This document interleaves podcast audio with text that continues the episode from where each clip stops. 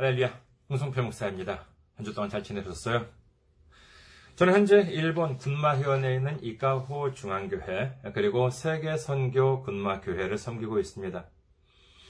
저희 교회 홈페이지 알려드리겠습니다. 저희 교회 홈페이지는 이카호중앙교회는요, 이카호.기린.kr, 이카호.기린.kr이고요. 그리고 세계선교 군마교회는 군마현 이세사키시에 있습니다. 그래서 이세사키.기린.kr, 이세사키.기린.kr입니다. 이곳으로 오시면 저희 교회에 대한 안내 말씀, 그리고 주일 설교 말씀을 들으실 수가 있습니다. 그리고 주일 설교 말씀은 동영상 사이트 유튜브를 통해서 여러분들께서 시청하실 수가 있으시고, 그리고 팟캐스트와 팟빵을 통해서 여러분들께서 음성으로 들으실 수도 있습니다.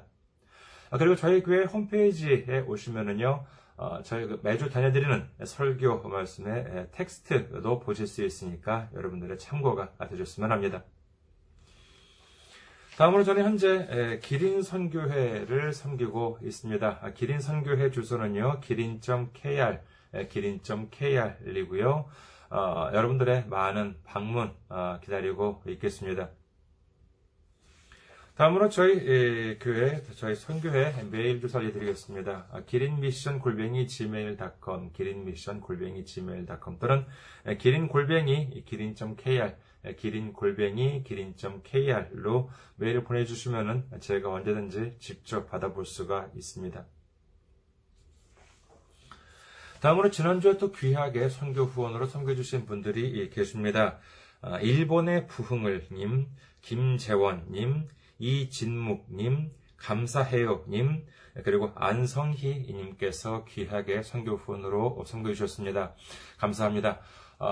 조금 있으면 이제 1월 설날도 가까워서 여러 가지로 지출도 많이 있으실 텐데, 그럼에도 불구하고 이렇게 귀하게 섬겨주시니 얼마나 감사한지 모릅니다. 여러분 덕분에 하루하루를 또 살아갈 수가 있고, 여러분 덕분에 또 하루하루 한 걸음씩 나아갈 수가 있습니다. 예수님의 놀라운 축복과 넘치는 은혜가 함께 하시기를 주님의 이름으로 축원드립니다. 다음으로 선교 후원으로 섬겨주실 분들을 위해 안내 말씀드립니다. 먼저 한국에 있는 은행이죠. KB국민은행입니다. 계좌번호는요, 079-21-0736251입니다. KB국민은행 계좌번호는 079-21-0736251가 되겠습니다. 그리고 일본에 있는 은행으로 직접 섬겨주실 분들을 위해 안내 말씀드립니다. 일본에 있는 은행은요, 군마은행, 저희 교회가 있는 지역은행이에요. 군마은행이고요. 지점번호는 190, 계좌번호는 1992256입니다. 군마은행, 지점번호는 190, 계좌번호는 1992256이 되겠습니다. 그리고 유초은행, 일본의 우체국 은행입니다. 기호는요, 10450이고요. 번호는 356-44801, 지점번호는 048이 되겠습니다. 유초은행 기호는 10450, 번호는 356-44801, 지점번호는 048입니다. 저희 교회는 아직까지 재정적으로 미자립 상태에 있습니다. 그래서 여러분들의 기도와 선교 후원이 실질적으로 큰 힘이 되고 있습니다.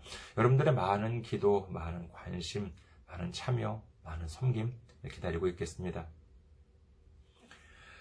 오늘 함께 은혜 나누실 말씀 보시겠습니다. 함께 은혜 나누실 말씀 로마서 8장 26절에서 27절까지의 말씀입니다. 로마서 8장 26절에서 27절까지의 말씀 봉독해드리겠습니다. 이와 같이 성령도 우리의 연약함을 도우시나니 우리는 마땅히 기도할 바를 알지 못하나 오직 성령이 말할 수 없는 탄식으로 우리를 위하여 친히 간구하시느니라. 마음을 살피시는 이가 성령의 생각을 아시나니 이는 성령이 하나님의 뜻대로 성도를 위하여 간구하심이니라. 아멘. 할렐루야, 주님을 사랑하시면 아멘 하시기 바랍니다. 아멘. 오늘 저는 여러분과 함께 로마서 강의 69번째 시간으로서 우리를 도우시는 하나님이라는 제목으로 은혜를 나누고자 합니다. 어떤 사람이요, 유명하다고 소문난 어떤 한 병원을 찾았습니다. 이제 자기 차례가 되어서 진찰실에 들어가서는 의사 선생님한테 심각한 표정으로 묻습니다. 선생님, 제가 좀 무릎이 오랫동안 좀 안 좋아요. 근데 무슨 약이 좋다고 하는 이야기를 들었는데 그게 사실인가요? 그러자 의사 선생님이 말씀하십니다. 그럼요. 무릎이 안 좋은 데 쓰는 약으로는 대단히 좋은 약입니다. 그랬더니 이 사람이 심각한 표정으로 묻습니다. 선생님, 근데 너무나도 이상해요. 제가 그 비싼 약을 어렵게 구해서 몇 년 동안 꾸준히 먹고 있는데 도무지 좋아지질 않아요. 좋아지기는커녕 그 약을 먹기만 하면은 소화도 안 되고 여기저기에 두드러기 같은 게 많이 나요. 몸이 점점 더 나빠지는 것 같아요. 이 약이 저랑 안 맞는 건가요? 이 말을 들은 의사 선생님이 뭐라고 했을까요? 깜짝 놀라면서 이렇게 말합니다. 아니, 그게 지금 무슨 말씀이세요? 당연히 그랬겠지요. 그 약은 먹는 게 아니라 바르는 약이에요. 아무리 좋은 약이라 하더라도 잘못 사용을 하게 되면 병이 낫는 것이 아니라 오히려 독이 될 수도 있습니다. 하물며 발라야 하는 약을 먹게 되었다라고 한다면 몸에 좋을 리가 있겠습니까? 글쎄요, 실제로 이런 일이 있었는지는 모르겠습니다만 저는 오늘 성경 말씀 본문을 묵상하다가 좀 이런 생각이 떠올라서 한번 제가 그냥 만들어본 이야기입니다. 오늘 본문을 다시 한번 살펴보시겠습니다. 로마서 8장 26절에서 27절. 이와 같이 성령도 우리의 연약함을 도우시나니 우리는 마땅히 기도할 바를 알지 못하나 오직 성령이 말할 수 없는 탄식으로 우리를 위하여 친히 간구하시느니라. 마음을 살피시는 이가 성령의 생각을 아시나니 이는 성령이 하나님의 뜻대로 성도를 위하여 간구하심이니라. 한 가지 여러분께 질문을 드리겠습니다. 여러분께서는 이 본문 말씀을 들으면 무엇을 떠올리십니까? 저 같은 경우에는요, 이 구절을 보면은요, 생각나는 것은 뭐냐? 바로 방언입니다. 방언을 하시는 분들의 말씀을 들으면은요, 하나같이 이 구절을 말씀하세요. 제가 이렇게 본인이 하시는 방언을 알아들으십니까? 스스로 이해가 되십니까? 라고 하는 질문을 하면은요, 마치 기다렸다는 듯이 이 구절, 특히 26절을 말씀하세요. 방언이라고 하는 것은 우리가 이해하지는 못하지만은 우리 안에 계신 성령님이 우리를 대신해서 말할 수 없는 탄식으로 하나님께 드리는 기도이다. 이 말씀 아마 한국교회에 좀 다녀보신 분들은 드물지 않게 들어보시지 않았을까 합니다. 참고로 저 무지 많이 들어봤습니다. 성경에는 방언에 대한 말씀이 나올까요? 안 나올까요? 예, 나옵니다. 그것도 아주 자세하게 구체적으로 나옵니다. 그렇다면 그 자세하고 구체적으로 나오는 부분이 바로 오늘 이 로마서 8장 26절인가요? 아니에요. 더 자세히 나온 것이 있습니다. 그것은 바로 고린도전서 14장입니다. 고린도전서 14장 중에서 방언에 대한 기록을 간추려 보면 다음과 같습니다. 고린도전서 14장 18절. 내가 너희 모든 사람보다 방언을 더 말함으로 하나님께 감사하노라. 39절 후반부 방언 말하기를 금하지 말라. 로마서와 마찬가지로 이 고린도전서도 사도 바울에 의해 기록되었습니다. 이 말씀에 의하면은요, 바울도 방언을 했다 이렇게 기록을 하지요. 어떤 교회에서는요, 방언을 하지 말라라고 하는 것이 있다고 합니다만은 이는 성경적이지 않습니다. 왜냐하면은 분명히 방언을 금하지 말라라고 되어 있기 때문이지요. 여기까지는 그렇게 특별한 문제가 없을 것입니다. 그런데 고린도전서 14장을 조금 더 자세히 들여다보겠습니다. 고린도전서 14장 4절에서 6절. 방언을 말하는 자는 자기의 덕을 세우고 예언하는 자는 교회의 덕을 세우나니 나는 너희가 다 방언 말하기를 원하나 특별히 예언하기를 원하노라. 만일 방언을 말하는 자가 통역하여 교회의 덕을 세우지 아니하면 예언하는 자만 못하니라. 그런즉 형제들아, 내가 너희에게 나아가서 방언으로 말하고 계시나 지식이나 예언이나 가르치는 것으로 말하지 아니하면 너희에게 무엇이 유익하리요? 12절에서 14절. 그러므로 너희도 영적인 것을 사모하는 자인즉 교회의 덕을 세우기 위하여 그것이 풍성하기를 구하라. 그러므로 방언을 말하는 자는 통역하기를 기도할지니 내가 만일 방언으로 기도하면 나의 영이 기도하거니와 나의 마음은 열매를 맺지 못하리라. 역시 고린도전서 14장 23절. 그러므로 온 교회가 함께 모여 다 방언으로 말하면 알지 못하는 자들이 나 믿지 아니하는 자들이 들어와서 너희를 미쳤다 하지 아니하겠느냐. 이 말씀들, 어떤 분들께서는 교회에 오래 다니셨다는 분들, 그리고 방언을 하신다는 분들에게 있어서는 어쩌면 생소하게 느껴지실지도 모르겠습니다. 지금은 고린도전서 강의 시간이 아니기 때문에 오늘은 우선 간략하게 이와 같은 말씀들을 한번 살펴보기로 하겠습니다. 자, 고린도전서 14장 4절에서 6절을 다시 한번 보시겠습니다. 고린도전서 14장 4절에서 6절.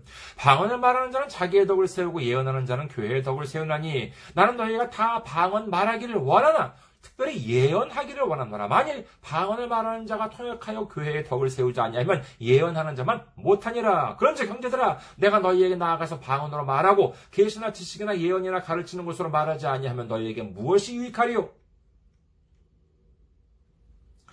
여기서는 방언과 그리고 예언을 비교하고 있는데 방언보다 예언하기를 원한다, 이렇게 성경은 기록합니다. 그리고 앞에서는 39절 후반부만 살펴보았습니다만 39절 전체는 다음과 같습니다. 고린도전서 14장 39절. 그런즉 내 형제들아, 예언하기를 사모하며 방언 말하기를 금하지 말라. 성경은 이처럼 방언보다는 예언에 대한 중요성을 말씀하고 이렇게 있는데, 한국 교회를 보면요, 유독 이 방언만을 강조하는 경향이 있는 것 같습니다. 여러분께서도 교회에 다니시다 보면요, 방언을 하시는 분들을 많이 보시기도 하셨고, 그리고 또한 방언을 지금 이제 같이 이렇게 은혜를 나누고 있는 분들 중에서도 방언을 실제로 하시는 분들도 계시리라 여겨집니다만은, 이 방언에 대해서 본다면요, 성경에서 성경 말씀대로 설명해 주는 경우를 많이 들어보지 못했습니다. 그저 방언이라고 한다 그러면은 로마서 8장 26절, 성령님이 말할 수 없는 탄식으로. 그래서 우리는 이해할 수 없지만은 정말 우리가 기도해야 하는 것을 성령님께서 대신 말씀해 주고 계신다, 이렇게 설명을 합니다. 앞서 고린도전서에서는 이 방언에 대해서 상세하게 적혀 있다라고 하는 말씀을 드렸습니다만은, 단순한 숫자상으로 본다면은 고린도전서에는 전체적으로 방언이라고 하는 단어가 21번 나옵니다. 그리고 그 중에서 15번이 이 고린도전서 14장에 등장한다는 것이지요. 그렇다면은요, 이 방언하시는 분들이 자주 인용하시는 이 로마서에는 방언이라고 하는 단어가 몇 번 나올까요? 단 한 번도 안 나옵니다. 한 번도 안 나와요. 개역 개정에서는 그렇습니다. 자, 그럼 우리가 방언에 대해서 알아보기 위해서는 로마서로 봐야 하겠습니까? 아니면 고린도전서로 봐야 되겠습니까? 당연히 고린도전서지요. 특별히 고린도전서 14장은요, 방언에 있어서의 사용 설명서 매뉴얼이라고도 할 수 있습니다. 그 고린도전서에서는 예언하기를 사모하라 라고 기록되어 있는데, 제가 교회에 그래도 초등학교 2학년부터, 제가 어렸을 때 일본에 있을 때도 이제 한국교회를 다녔습니다만, 초등학교 2학년부터 제가 교회에 다녔습니다만, 자, 여러분, 우리가 예언을 위해서 기도를 해야 합니다 라고 하는 말씀을 목사님으로부터 한 번도 들어본 적이 없습니다. 그리고 어디 그뿐인가요? 고린도전서 14장 13절. 그러므로 방언을 말하는 자는 통역하기를 기도할지니. 흔히들 방언이라고, 방언을 통역한다라고 하는 것은 통변이라고 하는 말을 쓰이는 것으로 알고 있습니다. 성경에는 안 나와요. 그런데 방언을 통역하는 것은 통변이라고 이제 이렇게 얘기하는데, 근데 방언을 하는 분들은 통역하기를 기도하라 이렇게 적혀 있습니다만 역시 통역을 위해 기도하라라고 하는 말씀도 저는 들어본 적이 없습니다. 고린도전서 14장 23절. 그러므로 온 교회가 함께 모여 다 방언으로 말하면 알지 못하는 자들이나 믿지 아니하는 자들이 들어와서 너희를 미쳤다 하지 아니하겠느냐. 보통 교회에서나 다른 사람들이 있는 곳에서 방언으로 기도하시는 분들을 보면 어때요? 조용히 기도한다기보다는 방언을 하시는 분들, 이렇게 큰 소리와 두 손을 들고 막 이렇게 기도하는 모습을 많이 본 것 같습니다. 제가 대학 때 보면은요, 기억나는 것이 장면이 있는데, 어느 기독교 서클인지, 저희가 기독교 서클 여러 가지 이렇게 종류가 참 많이 있었습니다만은, 어느 기독교 서클인지는 모르겠습니다만은요, 지피는 곳은 있어요. 그런데 가끔 보면은요, 그 학교 한가운데 이렇게 좀 넓은 곳이 있거든요. 이렇게 본부 건물이랑 이렇게 도서관 건물이랑 그 사이에 넓은 좀 공간이 있는데, 거기에서 손을 이렇게 여럿이서 둥글게 서서 손을 마주 잡고 크게 방언으로 기도하는 모습을 본 적이 있습니다.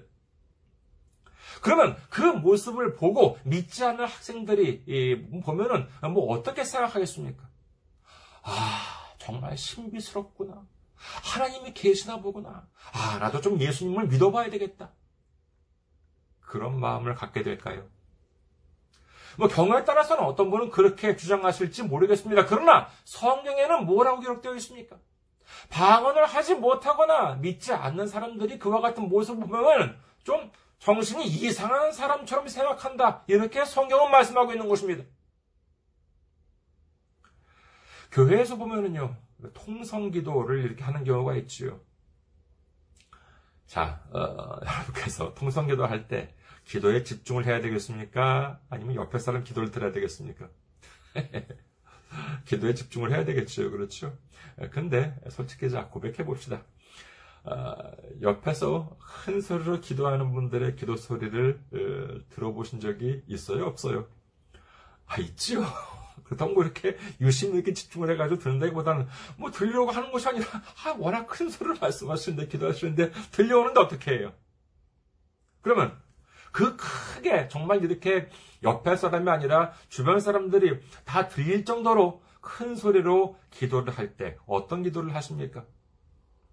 개인적인 내용을 큰 소리로 기도하시는 모습을 들어보신 적이 있으십니까? 제가 누구한테 이러이러한 죄를 지었습니다. 누구한테 이러이러한 잘못을 저질렀습니다. 누구한테 이러이러한 상처를 주었습니다. 이것을 도둑질했습니다. 누구를 미워했습니다. 누구를 속였습니다. 저의 죄를 사하여 주시옵소서. 이런 회개의 기도를 크게 큰 소리로 하시는 것을 들은 적이 있으십니까? 적어도 저는 없습니다. 그러면 큰 소리로 통성 기도하실 때 보면 어떻게 기도를 하세요? 대체적으로 보면은요, 나라와 민족을 위해서 기도를 하십니다. 아니면은, 교회의 부흥을 위해서, 기도를 하고 계세요. 그리고, 또는 주여, 할렐루야, 할렐루야, 할렐루야, 하고, 기도를 하시거나, 아니면은, 크게 방언으로 이렇게 기도를 하시는 모습을 볼 수가 있었습니다. 근데 잠깐. 정말 크게 방언으로 기도를 해도 괜찮으세요? 방언을 하시는 분들의 말씀에 의하면은요, 성령님이 말할 수 없는 탄식으로 우리를 대신해서 기도해 주신다면서요. 그러면 어떨 때 탄식을 합니까?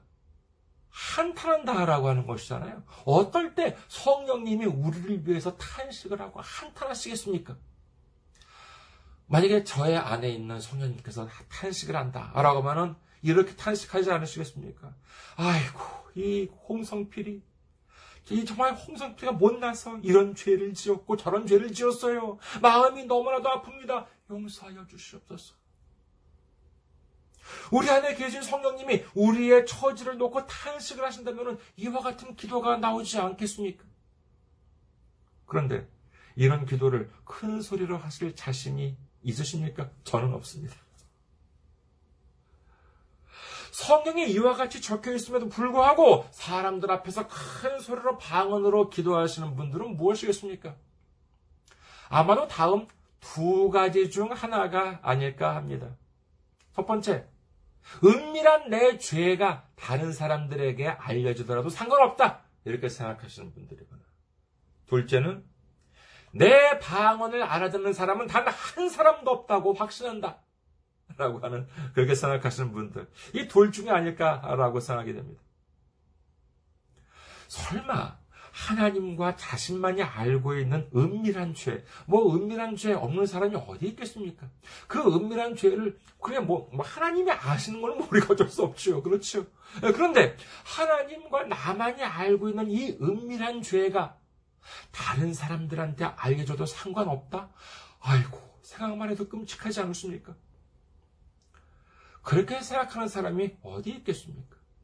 그래서 성경에는 뭐라고 적혀 있습니까? 고린도전서 14장 28절, 만일 통역하는 자가 없으면 교회에서는 잠잠하고 자기와 하나님께 말할 것이요.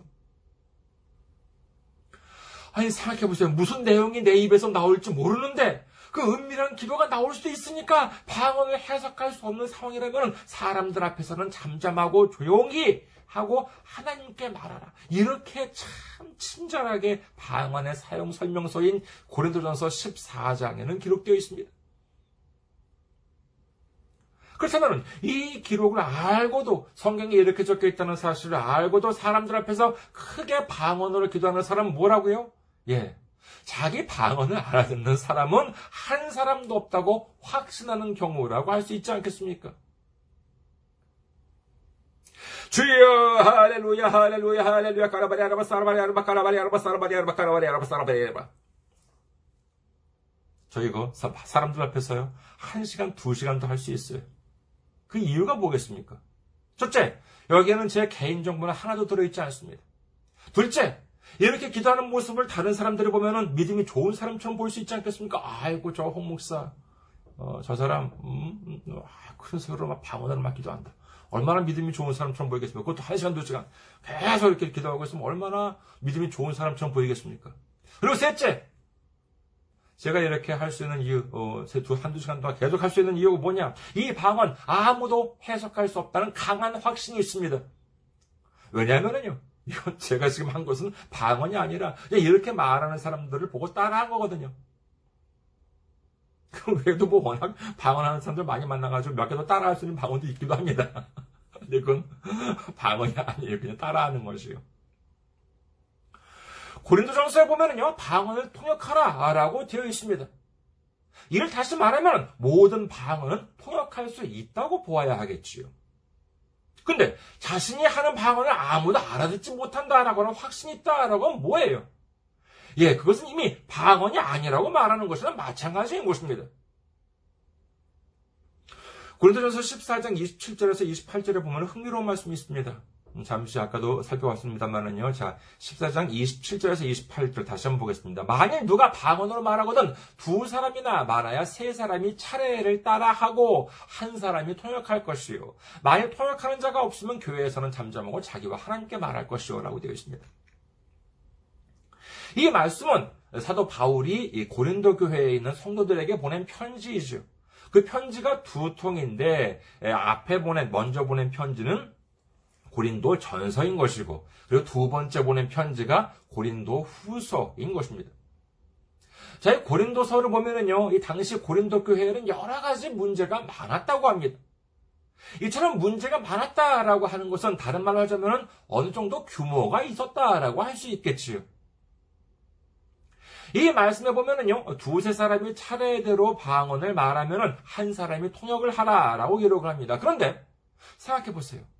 이런 식으로 기도를 하자면은요, 수십 명이 한 번에 할 수 있겠습니까?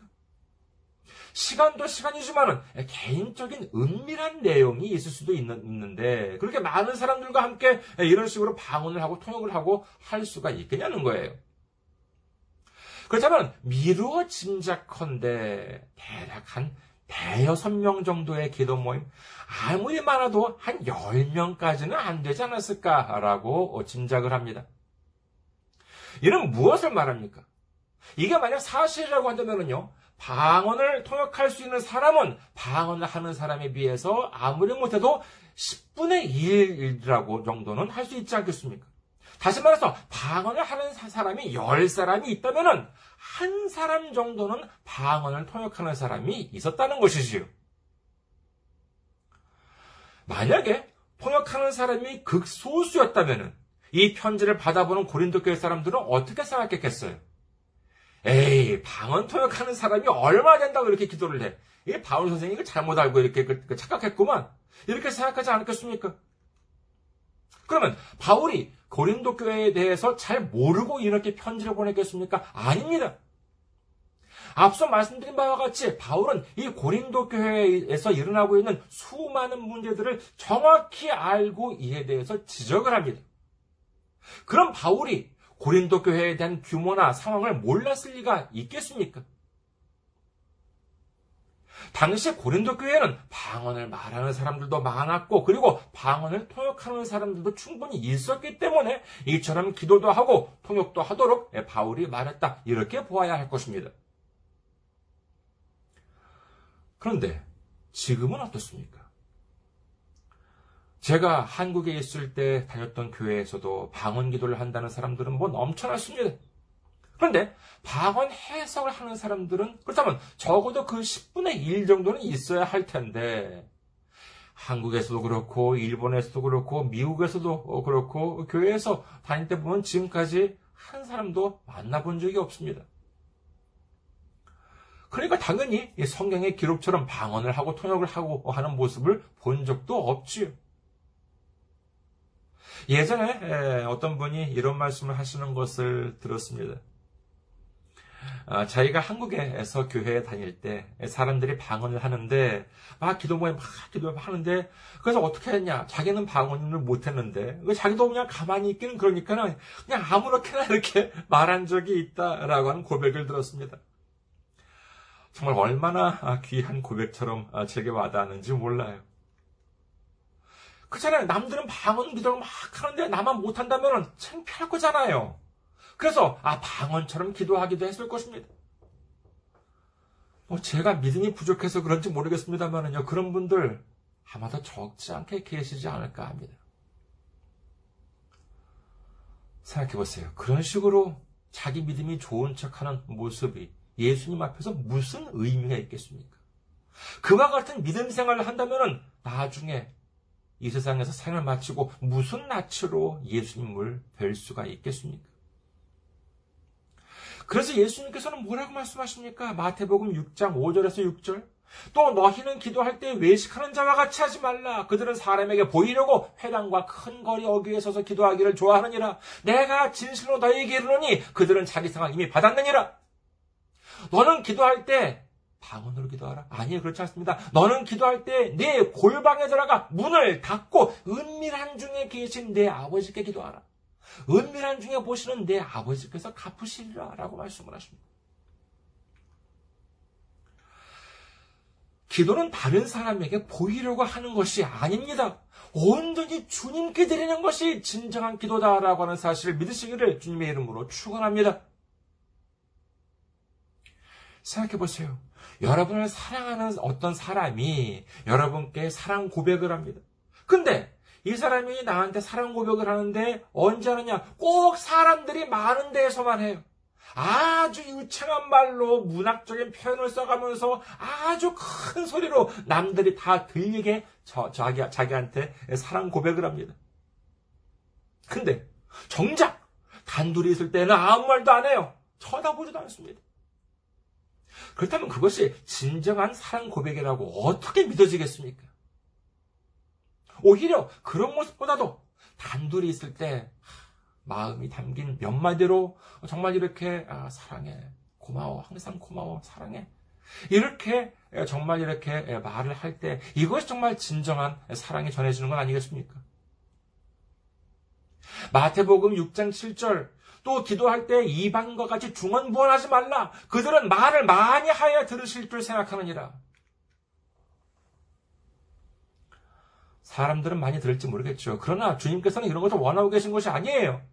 주님께서는 우리의 많은 기도를, 많은 말을 많이 하는 기도를 원하고 계시지 않습니다. 우리의 유창한 말솜씨를 듣고 싶어 하시는 것이 아닙니다. 우리의 마음, 우리의 진정한 마음을 받고 싶어 하시는 줄 믿으시기를 주님의 이름으로 축원합니다.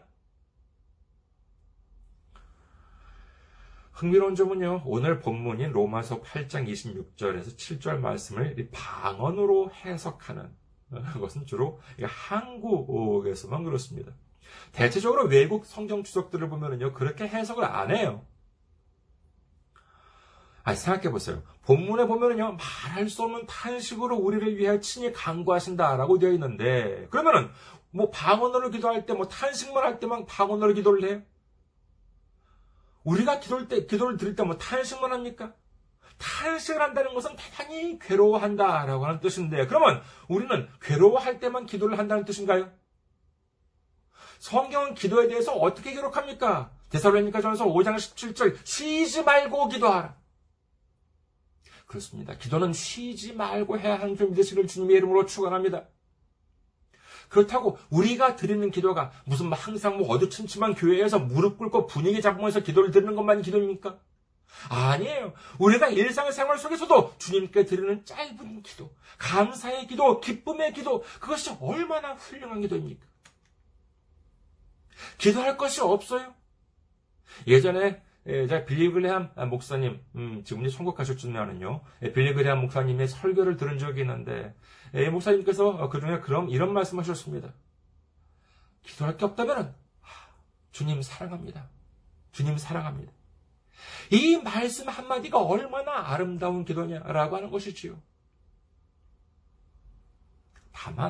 다만 우리가 너무 힘들 때가 있습니다. 정말 마음이 너무나도 힘들 때가 있어요. 큰 어려움이 닥칠 때는 정말 하나님이고 예수님이고 모르겠다. 내가 교회에 지금 얼마나 오르다니고 말이야. 내가 11조 헌금 바친 게 얼마냐. 근데 왜 내가 이런 일을 겪어야 하냐. 라고 하는 괴로움에 사로잡힐 때가 솔직히 있습니다. 여러분, 기도라고 하는 것은 무엇입니까? 기도라고 하는 것은 주님과의 대화입니다. 주님과 대화를 나눈다라고 하는 것은 주님과 함께 있다는 증거이지요. 쉬지 말고 기도하라라고 하는 말씀은 언제나 주님께서 우리와 함께 있고 싶으시다라고 하는 주님의 마음인 줄 믿으시기를 주님의 이름으로 축원합니다. 그러면 우리가 힘들고 어려움을 겪고 있을 때에는, 그럴 때에는 주님은 우리와 함께 계시고 싶지 않으십니까? 아니에요. 힘들고 어려울 때라도, 마음이 괴롭고 지칠 때라 하더라도 오히려 더욱더 주님은 우리와 함께 계시기를 원하신다라고 하는 사실을 믿으시기를 주님의 이름으로 축원합니다. 그래서 그토록 힘들 때라 하더라도 성령님은 우리의 기도를 도우십니다. 우리의 마음을 인도해 주시기를 원하고 계신 것입니다. 이런 장면이 성경에 나옵니까? 예, 나옵니다. 마태복음 4장 11절, 이에 마귀는 예수를 떠나고 천사들이 나와서 수정드니라. 예수님께서 40일 금식을 하시고 마귀 사탄의 시험을 당하신 후에 천사들이 나와서 수종을 들었다라고 하는 것은 단순히 무슨 예수님이 심부름을 했다라고 하는 뜻이 아닙니다. 그것이 아니라 육체적으로나 정신적으로 연약한 상황에서 힘을 도왔다라고 하는 말씀인 것이지요. 그리고 누가복음 22장 43절, 천사가 하늘로부터 예수께 나타나 힘을 더하더라. 이는 예수님께서 십자가 달리시기 전에 감람산에서 기도하실 때 힘들고 괴로워하시는 중에 천사가 힘을 더했다라고 하는 것입니다. 이와 같은 기록은요, 단순히 예수님께서 힘드셨을 때 천사가 도왔다라고 하는 것만이 아니라 우리가 영육간에 힘들고 어려움을 당할 때 성령님께서 이처럼 친히 힘을 더하여 도와주신다라고 하는 사실을 믿으시기를 주님의 이름으로 축원합니다.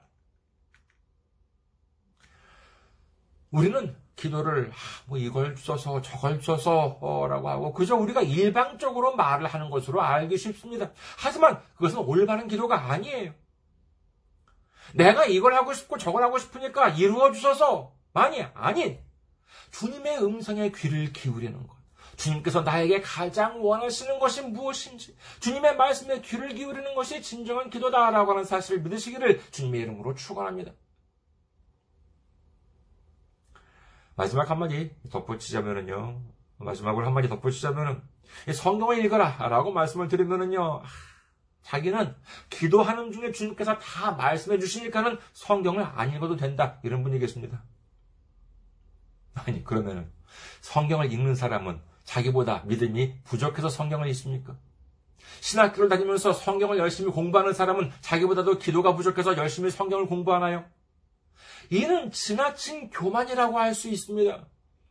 디모데후서 2장 15절, 너는 진리의 말씀을 옳게 분별하며 부끄러울 것이 없는 일꾼으로 인정된 자로서 자신을 하나님 앞에 드리기를 힘쓰라. 다시 한번 읽어드리겠습니다. 디모데후서 2장 15절, 너는 진리의 말씀을 옳게 분별하며 부끄러울 것이 없는 일꾼으로 인정된 자로 자신을 하나님 앞에 드리기를 힘쓰라. 우리는 무엇보다 진리의 말씀, 하나님의 말씀을 분별할 힘을 가져야 합니다. 그 힘은 어디에서 나옵니까? 그것은 바로 이 성경 말씀에서 나오는 줄 믿으시기를 주님의 이름으로 축원합니다. 성경도 모르면서 어떻게 진정한 기도를 들릴 수가 있고, 어떻게 하나님의 음성에 귀를 기울일 수가 있고, 어떻게 하나님의 말씀을 분별할 수가 있겠습니까? 바로 그렇게 되니까 마치 발라야 하는 약을 먹어버리는 것처럼, 아무리 오랫동안 교회에 다니고, 아무리 높은 직분을 받아도, 아무리 유창한 방언을 한다 하더라도 성경을 제대로 알지 못했기에 우리 마음의 변화가 일어나지 않고 우리 삶의 변화가 일어나지 않는 것입니다.